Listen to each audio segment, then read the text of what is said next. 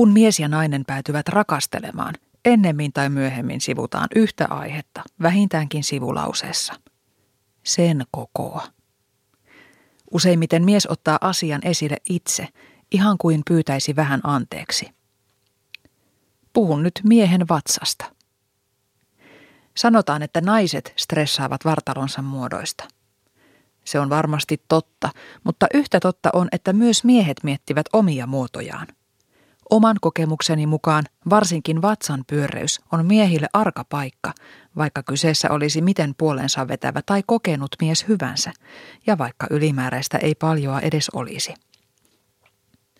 Rakas mies, jos päädymme riisumaan vaatteemme, vatsasi koolla ei ole mitään merkitystä.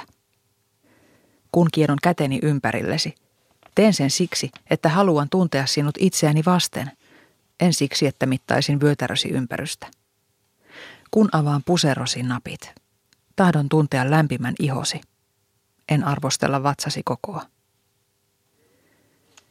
Jos valitsee kumppaninsa pelkästään täydellisten mittojen perusteella, voi varautua huonoon seksiin. Kemiat eivät välttämättä kohtaa, vaikka sixpack ja painoindeksi olisivat kummallakin täydelliset. Sinkkureality-ohjelmissa miehen tärkeimmiksi ominaisuuksiksi saatetaan mainita treenattu vartalo ja hyvännäköinen naama.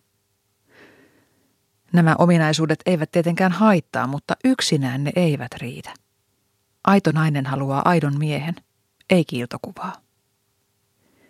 Täydellinen vartalo ei pelasta olematonta persoonallisuutta tai korvaa puuttuvaa älyä.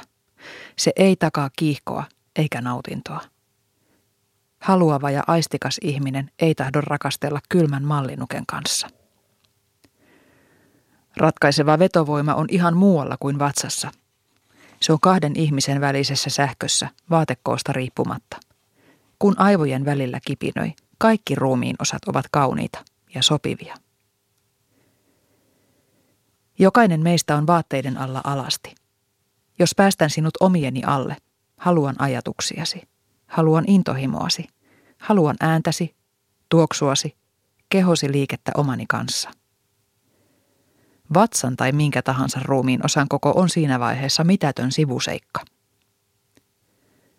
Viehätysvoimaan sisältyvät myös ujous, hämillisyys ja epävarmuus.